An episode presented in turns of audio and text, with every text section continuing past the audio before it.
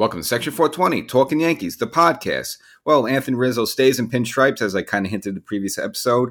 Kind of restructuring his deal, signing a new two year deal with the New York Yankees. So, kind of give you the layout. So, it will pay him uh, 17 million per year for the next two years. And then in 2025, um, the Yankees have an option to either uh, pick up a third year at 17 mil or just buy him out at six mil, say goodbye, pack your bags, and go somewhere else. So overall, good deal for the Yankees, and uh, kind of break it down a little bit. But before we get there, make sure you subscribe to this podcast. A lot of good stuff. Um, kind of check up and down the screen there. You'll see the recent uh, interview with the call to the bullpen. Uh, a couple of guys from that podcast kind of talked about this and some uh, Aaron Judge and other subjects. So a lot of good stuff there, and a lot of good stuff coming up throughout the rest of this offseason. Of course, we're at this cusp of the MVP, at least the. Uh, uh AL, well, I guess they do them all on the same day.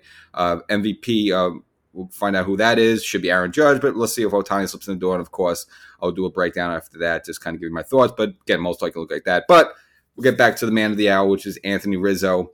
Again, staying in pinstripes. Um, you know, Cashman kind of mentioned that, um, you know, they kind of expected him to opt out of the deal he had in place. I mean, um, he could have stuck with the Yankees for another year for 16 mil, but it didn't make sense when, you know, he put up some decent numbers. So figured he'd get something along. And now I'm kind of surprised it's only really a two year deal again, with possibly a third of an option there. He might have, you know, maybe could have gotten four or five years somewhere else, possibly. But, you know, I can understand the situation. He's 33 years old right now. I don't know if someone's to give him a five year deal. Maybe. Maybe he could have gotten a four year deal out there. But, you know, it seemed like he wanted to stay here. So, again, the Yankees kind of like, all right, we'll give you a couple more years. So let's throw away the old contract. Let's do a new contract. So he'll at least be here through the 2024 season. And then again, as long as he's healthy, which should be overall. I mean, I know he had some of the back issues this season.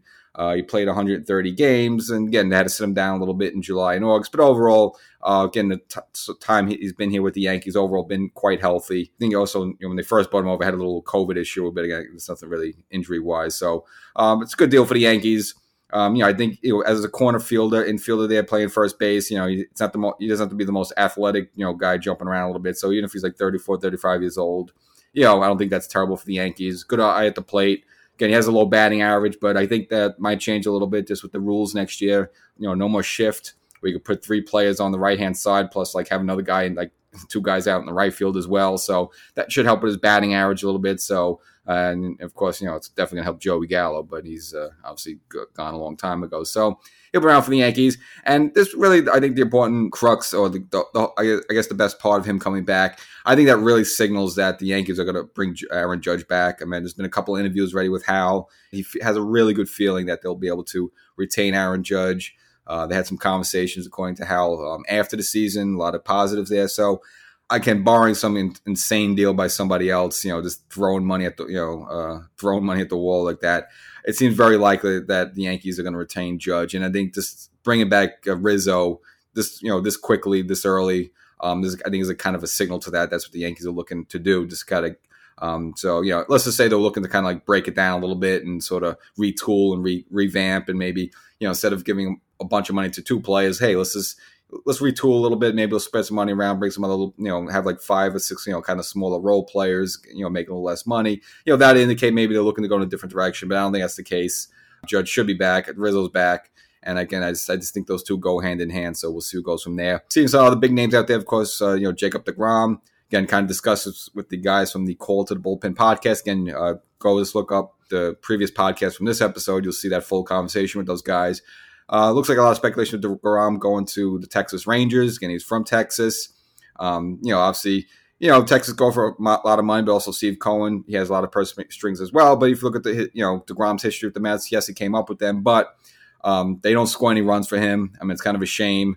Uh, obviously, going down to Texas, it's warmer weather. Maybe that's something he likes. Maybe he has more family down there. Again, he's getting a little older now, so maybe you know, as the guys from the podcast pointed out, you know, you know, as you get older, maybe priorities change a little bit. You worry about you know your family stuff like that, and maybe you'd rather be down in Texas. So could possibly the Mets lose him would be interesting with the Yankees, even though when he's healthy, DeGrom is definitely the best pitcher in baseball, no doubt about it. Definitely better than Cole. I'll, I'll even give him the edge on that one. But as we know, DeGrom's always hurt there. So for the Yankees, I wouldn't want them touching him at, at all. I would not want a long term commitment with him because, again, he's just always hurt. You know, he's a great pitcher, but he's just always hurt, and it's just not worth the commitment there. So if he wants to go down to Texas, almost fine. You know, even though the Yankees uh, have to play Texas about like eight times a year.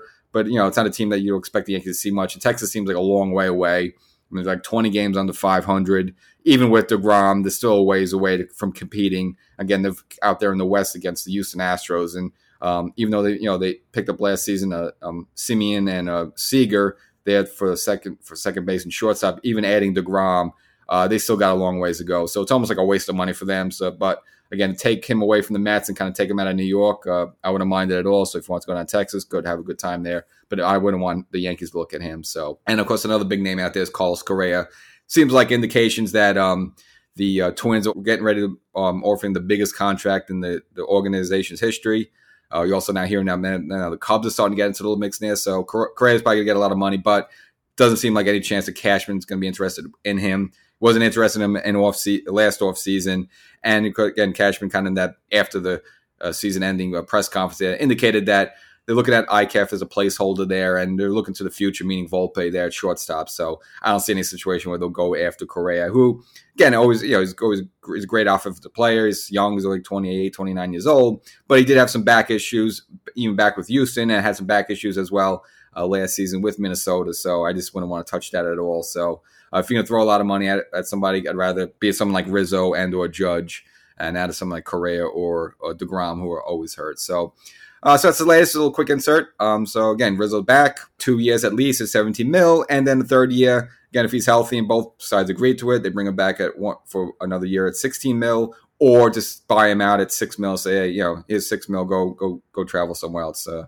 but nevertheless, happy to see Rizzo back. I think this makes the team good. He's good defensively, and it's just you know again, even though he came up as a Cub, he just seems like a perfect fit for the Yankee pinstripe. So great to have him back. And we'll do probably another little insert probably tomorrow or the next day after we learn about the MVP finalists and should be Aaron Judge, but nevertheless, let's see, you know, Ohtani again with the stats he puts up as a pitcher as well as an offensive player. Does that overshadow Judge? But I just can't see that just because Judge is something remarkable. Again, just you know, hitting the 62 home runs and getting a team into the postseason there. And even though they fell flat and got swept, uh, in the second round. I mean, at least got past the first round and, you know, made a little bit noise there where Ohtani's like playing for, doing great stuff, but for a team that's like 30 games on the 500, it's just different pressure and different situation there. So, uh, so Section 420, Talking Yankees. Make sure you subscribe to the podcast. If you're not already, it's exclusive for you podcast subscribers. Got a lot more off season stuff coming up, so make sure you subscribe.